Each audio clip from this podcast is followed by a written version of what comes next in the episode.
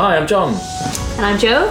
Welcome to our podcast, Extraordinariness, where we explore the motivations behind ordinary people's extraordinary accomplishments. Hello, my name is Andy Ibbott. I'm a uh, stroke survivor and I've got aphasia. Now, most people don't know about aphasia. Aphasia is the ability to talk, but there are seven stages. Naught was they have the ability to talk but can't, up to my stage, which is seven, which you can talk not as fast as you'd like to, but you can talk, and stages in between. And that, and with a with a, a stroke, I have lost the right hand side of my body. I went to, I went to my doctor. I got, I got a small little lump on my neck. It was uh, less than half a p. And uh, he he had a look at it. He goes, "Okay, I'll send you the MRI done at Northampton. Uh, I go there. They do the MRI. They look at it. They say, "Okay, that's that's that's cautious, but we'll send you to Oxford to have the MRI done." So I've mm-hmm. already had one um, um run MRI off to Oxford. I meet uh, and she said, yeah, yeah, we've, we've had the look at it. We've got a small lump there. It's an hour, an hour and a half operation at max, and you'll be out the following day. I said, crack on. So I went there to have an operation, and I was semi-conscious.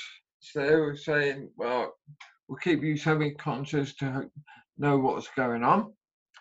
Um, and I, I, I honestly don't, don't know how long this took, but at some point I become aware of the pain. Now, I, I turn around to the anaesthetist and says, I'm a 30 years martial arts expert. So I don't, I, I do pain, but this is beyond me. Can you knock me out? He says, well, give it give it a couple give it give it half an hour see if it dulls down half an hour came and went and the anaesthetist I, I spoke to the anaesthetist and and said I prefer you to put me under so there's a rustle of instruments and I'm gone. Now unknown to me the operation lasted um, 10 hours. Yep. and uh, they had opened the side of my neck, they found the lump, which is a small, uh, I, I, was cancerous, um, but they wouldn't, wouldn't half a pea big. It wrapped all around my my brain to my uh, what do you call it arteries to lead to my brain. So I had a oh. choice. I had a choice. Leave it alone or take it out. And they went for take it out. I had to take one of only four brains we have limbs to take one one of them out. So I have now three brains instead of four. I was put into ICU and they came around to my ex-wife. Um, I've got a 5% chance of living. So I live I I live in um, 10 days in ICU, of which 10 days I know nothing about apart okay. from one thing. Rob, my best friend, he squeezed my hand, I squeezed him back. And he took it then. Actually, he actually said I squeezed it twice, but I only remember once. uh, they would fight for me. And by day two, I was up to 20% chance of living. And day three, I don't know. And by the end of the 10 days, we're, we're out in hospital in the stroke ward and between uh, Oxford and then transfer to Ket, uh, Northampton, where I was out for six months. I I couldn't speak. I can only say yes, no, and a swear word. That was for the nurses. I came out uh, six months later, and I could just about move my leg so I could walk. And to cut a very long story short, I now have minimal, minimal use of my arm, which you've already seen. It's about 10%. Uh, the leg, I get about 20, uh, sorry, 40% movement, so I can walk with my leg. Um, they, all, um, amongst many operations they did, like uh, Botox through, through my, uh, uh, what do you call it, through my throat to enable speaking. That didn't work. Um, in the end, they another along here um, to try and get the voice activated. And what was really frustrating to me was everybody was speaking around me, but not to me because I couldn't speak. They, they, they you're mad. You're you don't speak. But were you fully aware? You could, you were hearing everything, understanding everything. You just weren't able to communicate back. One hundred percent.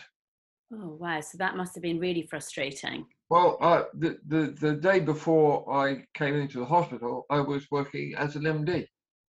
Yeah. I was the California Superbike School through and through. Uh, a good twenty years, I've been doing it, and I couldn't say anything to anybody how how did that feel? I mean, because obviously you're someone who has you know a real history of being very physical, very fit. You know, your your martial arts, your running, the the super bike stuff. What was the the aspect that you found the most difficult? Was was it the phys- the inability to physically be able to get up and walk around as you used to, or the inability to communicate the way you used to, or was it the, the both? Both, both in fact, it got to a point after I've left hospital, I think it was a year, um, my ex-wife, Donna, um, I told her, go to the kitchen and get the sharpest knife. I was, I was going to end it then. That was the lowest of my low. Mm-hmm. Um, she refused me, thank goodness. Uh, thank you, Donna. Yes, and from that day on, it was upwards and onwards. So that was a turning point on, for you. Definitely, definitely. It must be a year, a year and a half into uh, the operation. Well, it's, it's gone, the operation, but the, it's still there. Um, it was to see I, I can move onwards and upwards now. What are my goals? My first goal is to walk around the garden. I, I literally once around the garden, I was knackered. Yeah, of course. And that came on till uh, not uh, 20, 2017. Uh, we did the Marathon des Sables, which, for those who are not aware of that, it's um, five, six, seven marathons in five days in the Sahara Desert.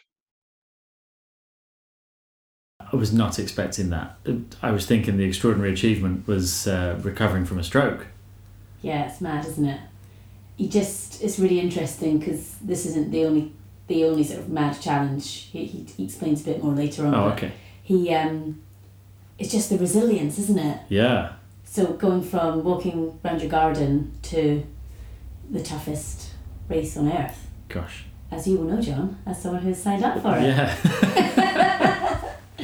I, I, managed two days but We ran out of time on the on the second day. We would have gladly made it, mm-hmm. but we, with the time difference it had of uh, 10 hours and 30 minutes, we ran out of time. We could see the final um, camp Mhm. from where we were, where we stood, but we l- lost time. We didn't get Oh, completed, which we, is a real bummer, but it's also jolly good. So I asked Andy if this was something that he always wanted to do. I mean, MDS isn't on my bucket list, but he was actually signed up to do it before he had the stroke. I stroke. see. Right. So I think for him, being able to get himself there Yeah. Throughout his rehabilitation and post recovery was was quite a significant achievement. It was definitely a bucket list. I had to do it. Mhm. Um, given I was such a strong martial artist, I never did any running. Never. I was Oh. good for about thir- uh, well, about five minutes, and I was knackered completely. But I, my, my, my, my, my friend Rob was into running. He had already done the marathon to Derby, done this, done that, and I said, "Okay, teach me to run." And the, I remember the very first day um, before the stroke, uh, we had a little loop which was one, two, three, four um, hills on the route. And he said, well, we'll run those then. I say, okay, that'll be fine. We got to the bottom of the first hill and I was knackered. so you're telling me you Absolutely signed up? You signed up for the toughest run in the world with very minimal running experience. Yes. Uh, right. Vinny says to me, uh, you can jump out of the plane. I'll do it. I'll be frightened as hell. I'll do it. Okay. If you say, um, swim across the channel, I can't swim, but I'll do it. So I'd be interested to know how much of Andy's personality has been f- shaped by the stroke, or if he was like this beforehand. This I'm going to do anything to give Yeah. everything a go. Well, I do ask him that actually, so let's hear what he says. Well, I think it's always been there, but I've always been close. Like martial arts was a tie-in, motorbikes was a tie-in, uh, racing motorbikes was a tie-in, twenty-seven broken bones was a tie-in, blah blah blah. So yes, I think it was, but now I've come to this side of the stroke. Um, I want challenges Okay. you know i mean we we we as a as a stroke survivor i've got half my body. The right hand side is useless Okay. uh, but my left hand side is good. So my left hand side pushes my right hand side to look to do it. It may not be awkward shall we say? Well it is awkward you know i, I can't move the right hand side correctly. Uh, we have to have a special shoe on my uh, right hand side to balance my body up. You know, it's it's quite a task to get going, but I'm doing it. I have a uh, I have another challenge for next year, March Okay. next year, Yes. Everest. We go as far as the uh, um, Everest Base Camp. After that, which I can't do, after that requires oxygen. I am petrified of heights. Just trying to get a sort of a grasp of um, your sort of attitude to life because you seem so upbeat and, and positive. And I know you've mentioned because one thing we ask all our interviewees is um, we call it the pit and the peak, the highest point and the lowest point. You've already kind of indicated sort of post recovery where your lowest point was. Have we hit a peak, or are we still? Is that do you think that's going to be Everest? Uh, it- there'll be something after Everest. I don't know what it is yet. There will someone, something, somewhere will survive. I'll, I'll, I'll do it. It could be walk to, walk to the North Pole or walk to the South Pole or climb the highest mountain from its depths in the sea. So what it is. But I do know Well, th- there is one thing just after my Everest trip, um, the swimming thing, I've taken on a triathlon. Wow. So, so uh, that's I- I running, I can- cycling, and swimming. Yes, Okay. I can do. I can do the cycling all right. Um, running, well, that would be a walk. Mhm. I, I just cannot run. And swimming, I haven't got a clue yet. I love it, but you just know that you're just going to crack on and get on with it. Yeah. Up to the point of the stroke, I had many people, famous people, and not uh, during the school. And I would teach them how to ride the bikes better. What's changed, I suppose, is coming out this side of the stroke and knowing that there are things I cannot do, but I will give it a go. Whatever it is, I'll give it a go. If you mean to put me in a ring with Muhammad Ali, I'll give it a go. you know, uh, I, I, I know all these things. I will try them. I'll probably get the beep beep beep out of me, but I'll try them. I'll try them. Amazing. And is this something that's important to you as part of the recovery process, just to keep these challenges? Yeah, yeah, because this is an important part for me and for anybody else wants to try it. Have a goal. Set yourself a goal. My current goal is Everest. Then it's triathlon. Then it's something else or something else else. I mean, crikey, I I'm 50, 50 s- 56 years old. I sh- you know I should be uh, rolling up a slipper somewhere and lying it and go, oh, yeah." no. but I'm I'm still I'm still fighting. I'm I'm I'm fighting. Yeah, that's the best word I can use. It's amazing. So you've gone from goal number one to to walk around the garden to Everest triathlon. I mean, it's amazing. So it'd be great to to get a little bit more insight into the recovery process. So you talked about that sort of that dark moment when you kind of thought, you know what, this I can't really do this. To then flipping it around and thinking, no. Was it a case of lots of little steps, or was the the bigger goal in mind? No, it's it's been lots and lots of little steps. Little steps like walking around the garden. Complete waste of my energy. I, I, I walked around the garden and that was it. hmm to walking down the road and back, to walking around the village, to walking to the next village. And eventually, uh, I just kept going. 24 miles, I can do it. My brain says, go for it. My voice says, you've got to be joking. you know, um, I couldn't remember your name, not until I looked it up. Now I've got your name again. oh, it Um, happens to the best of us, Andy. I mean, yeah, I know, but at least I've got a reason why. you've got a good excuse. Well, yeah, but I've only got half a brain. You've only got half a brain when you when you uh, test the theory out. Uh, the ro- uh, left hand side of my brain is useless. The right hand side does everything. You know, it's not just the physical aspect; it's the mental aspect as well. So you will retrain your brain to say, "I won't do, I won't do it, death. I will turn that around into life. I will go and find me something every day. So I said, as I said, it was still small steps, and it will still be small steps for me.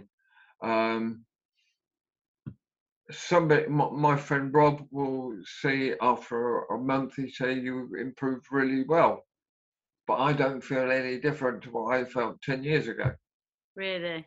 it is different, I know, but my brain can think of coming into the hospital, chatting away with me, but I couldn't speak. and the speech has slowly been getting better. There are still mistakes like numbers and calendars. They they'll up here in my head. They'll say uh, 23rd of November. It'll come out 2nd of October. I'm like, oh, hang on, hang on. but to be fair, just numbers and maybe dates on a calendar, I rework that again and then say it- say it properly. But it's uh, it's a it's a ta- it's a task. and, and is, is this something you're having to work on constantly as part of your sort of rehabilitation? definitely, definitely. Okay. Part part of my rehabilitation was to have a I call them a nurse, but she was more than a, she, a speech speech organization, something like that. hmm And she helped me a lot with the first uh, six months of training. And the first with the six months is I had to start again. You know, it was it was fine writing with that hand, but I can't do that any more. My mm-hmm. left, my right hand is completely useless. So I have to start again with my left. And that is like starting again. It Yeah. is like starting again. Give me a keyboard anytime. Yeah. but it is slow. I mean, as as well as my job, my previous two jobs were working as a motorcycle journalist. So with fast bikes and with motorcycle news, uh, keyboard, no problem. You want a story, bang, uh, there you go, it's done. If they ask me now, I can do that stuff, but twice, if not three times as long. Yeah. It's just the way it is. It does. No, of course. I'd love to um, find out a little bit more about the decision to to retake on the the MDS challenge post recovery. At what stage did you think actually I'm going to go for this again? And what was the process you had to go through in terms of rehab, in terms of training, to get yourself to to the start line of that event? Um, I saw an advert in one of the uh, um, um, in a scope, it's a, a magazine. Mhm. I was re- reading it online, and they had um, some people. They have five, six people uh, go with them, provided you provide them with lots of money, which you must do. Yeah. And I thought, I can't. I I, I had cancelled my MDS because I couldn't even speak. And this one came along. It gives uh, 18 months to train to get better and to do it. So I went to my friend Rob and his uh, uh, my friend John, who is the physio expert around here. Uh, he's physical all over the world. He's been. Um, I said, right, I want to do MDS. I can do it through uh, Scope, can provide us the the means, but we've got to raise money for them. We had to raise um, eight thousand pounds each. Each, Yeah, it's, it's And not a small task. yeah. uh, but we did it. We did fundraising. We did. Uh, eventually, we managed to raise twenty-seven thousand pounds. Twenty-seven oh oh oh pounds. Twenty-seven. Seven thousand. Thank you. I You're always get that welcome. I always get that wrong. I mean, that's Um, incredible. It's such a huge sum of money. yeah we we had to we bought ourselves a something to do every month that people could get involved with they could um like for instance uh we were in coventry with scope in their shop and ran for the entire amount they were open Wow. you know? and get, that gives a, a little bit. Um, Really one, one- amazing. one- one question: What university did you go to? I went to Brunel um, for my undergrad, and then I did my master's at Edinburgh. Okay, okay. I'm in university too. I'm in Oh. my, I'm in my third, uh, sorry, second year, and what are you studying? uh, sports psychology.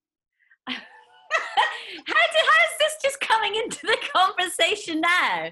So this is for a degree, MSc. Yes. Oh, Yep. fantastic! Congratulations. How's it going? It's hard. it's very hard. I'm not in the third year yet, but it's hard. Good for you. So you really don't give yourself any downtime, Andy. no, no, I can't. This is the point of, of me is I can't. If I try and do something that would make me feel relaxed, no way. I have to be energized. I have to be in it all the time. Even if I fall asleep halfway through it, that's fine. But as long as I've tried it first. Okay. And, and what is that something that you've always experienced terms of always having to be on the go, or is that something that you find more prevalent now? it's more pre- prevalent now. Um, when I was running the Superbike School, uh, that was fine. I can I can do that. It was fine. Coming back with the stroke, it's been difficult, but I can train people again as and when required. Like uh, I was at Three Sisters Racetrack uh, two days ago teaching people. Amazing. Just trying, just trying. And does it does it feel nice getting back into that? Yeah, it does. It does. I'm I'm nowhere near uh, the the ability that I used to have, but I'm now a little bit closer to it now. You know, Yeah, of uh, course. th- things will come and things will go, and you never know what comes around the corner. I was fine on the Monday, on the Sunday, stroke. hmm How can you click that? You ca- you can't. You cannot cannot do it, and you have to get on with it. you have to learn things like driving a car. hmm I can only drive a car with a left-hand throttle. Of course, yeah. Couldn't do it with uh, gears and uh, before. Uh, taking the gears out and giving me automatic. That's fine. I can do it. Okay. you know, but it takes some people time to learn how to do it. I was lucky. I rode Indian motorcycles, which have all the throttle is on the left. So I knew what left in meant, but I had to get in a car. I screwed up the first, literally the first 10 meters. And from that, I was fine. Okay. But you have to go and think about it and then try it. Of course. I mean, Andy, it took me quite a few times to pass my driving test, so I got there in the end. And we were, I, I, pro- I promised you I wouldn't take up too much of, of your time, and we're kind of nearing the 40 minutes. So, I, on just as we come to a close, I'd love to hear um, about what inspires you, whether that, you know, who or what has been your biggest inspiration, because you're certainly a hugely inspiring character. And I wonder if you've been inspired by either an event or an individual or something in your life that's helped kind of motivate you. no, because I'm just a normal bloke. That that's it. I do odd things with my time. I'm a normal bloke. Um, I can't say to do anything, but the things you do will be will be at their forefront. I mean, I had to learn to eat again. I couldn't. I couldn't. Not only couldn't could I not swallow, I couldn't eat either. You know, and now I eat a four course meal. Takes some time, but I eat four course meal.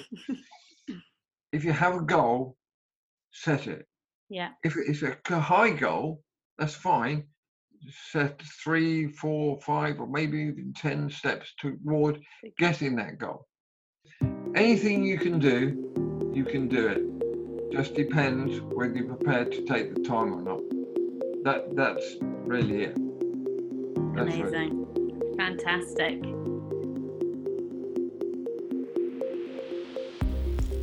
So since I did this interview with Andy, he did make it to Nepal.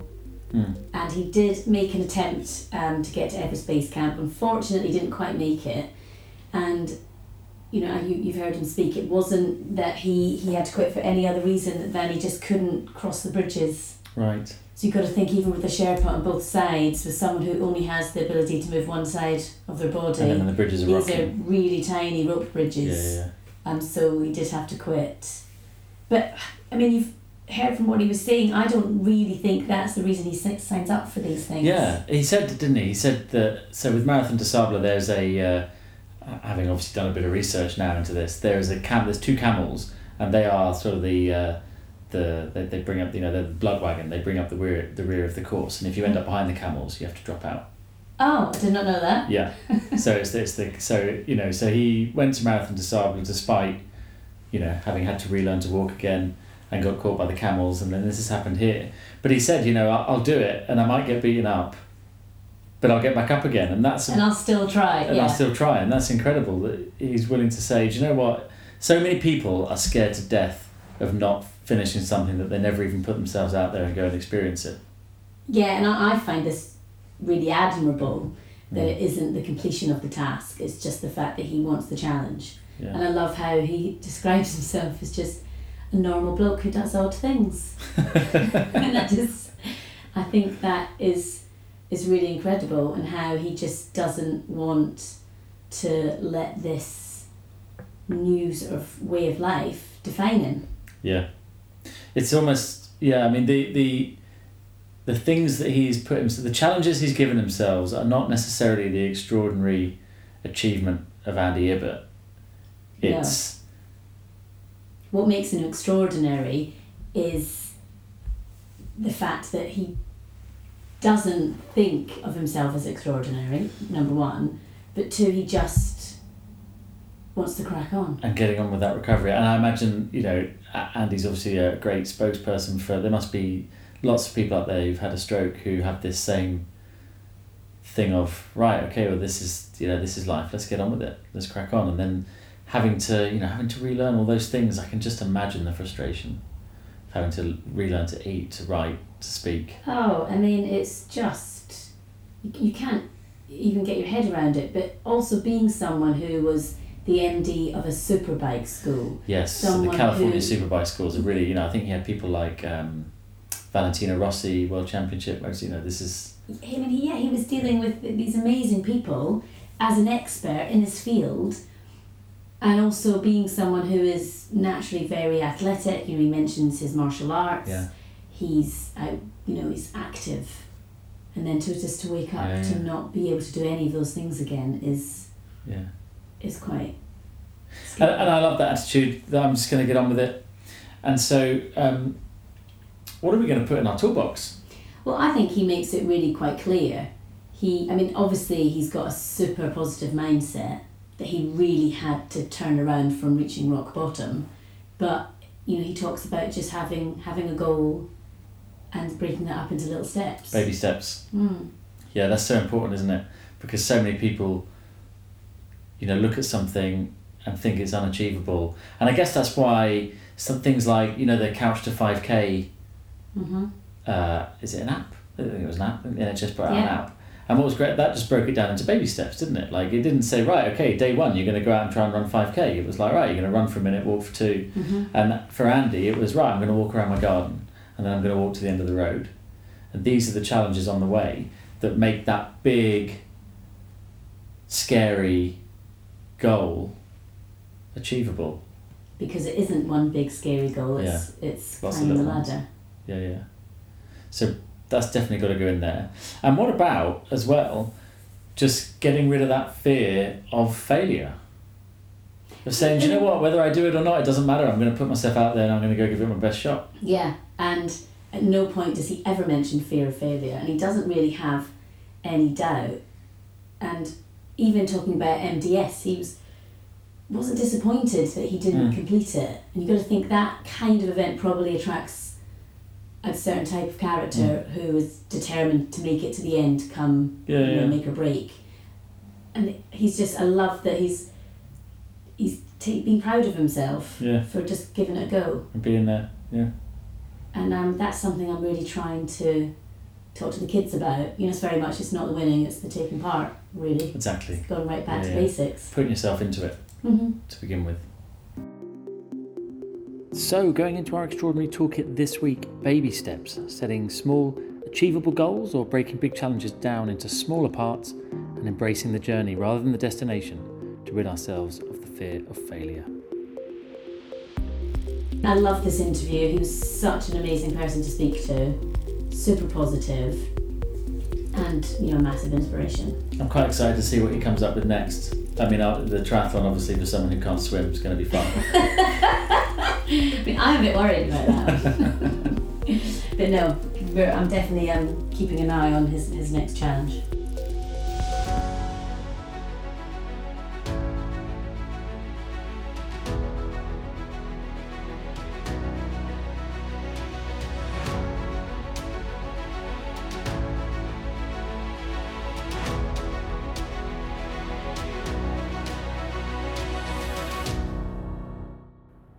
Listening to Extraordinariness, our podcast about ordinary people's extraordinary accomplishments. If you've been enjoying it, please like, subscribe, pass the pod around, and check back to extraordinariness.com for more. The show was produced by Joanne Spence and myself, John Harmon. Music was by Coma Media from Pixabay. Thanks for listening, and we'll see you next time.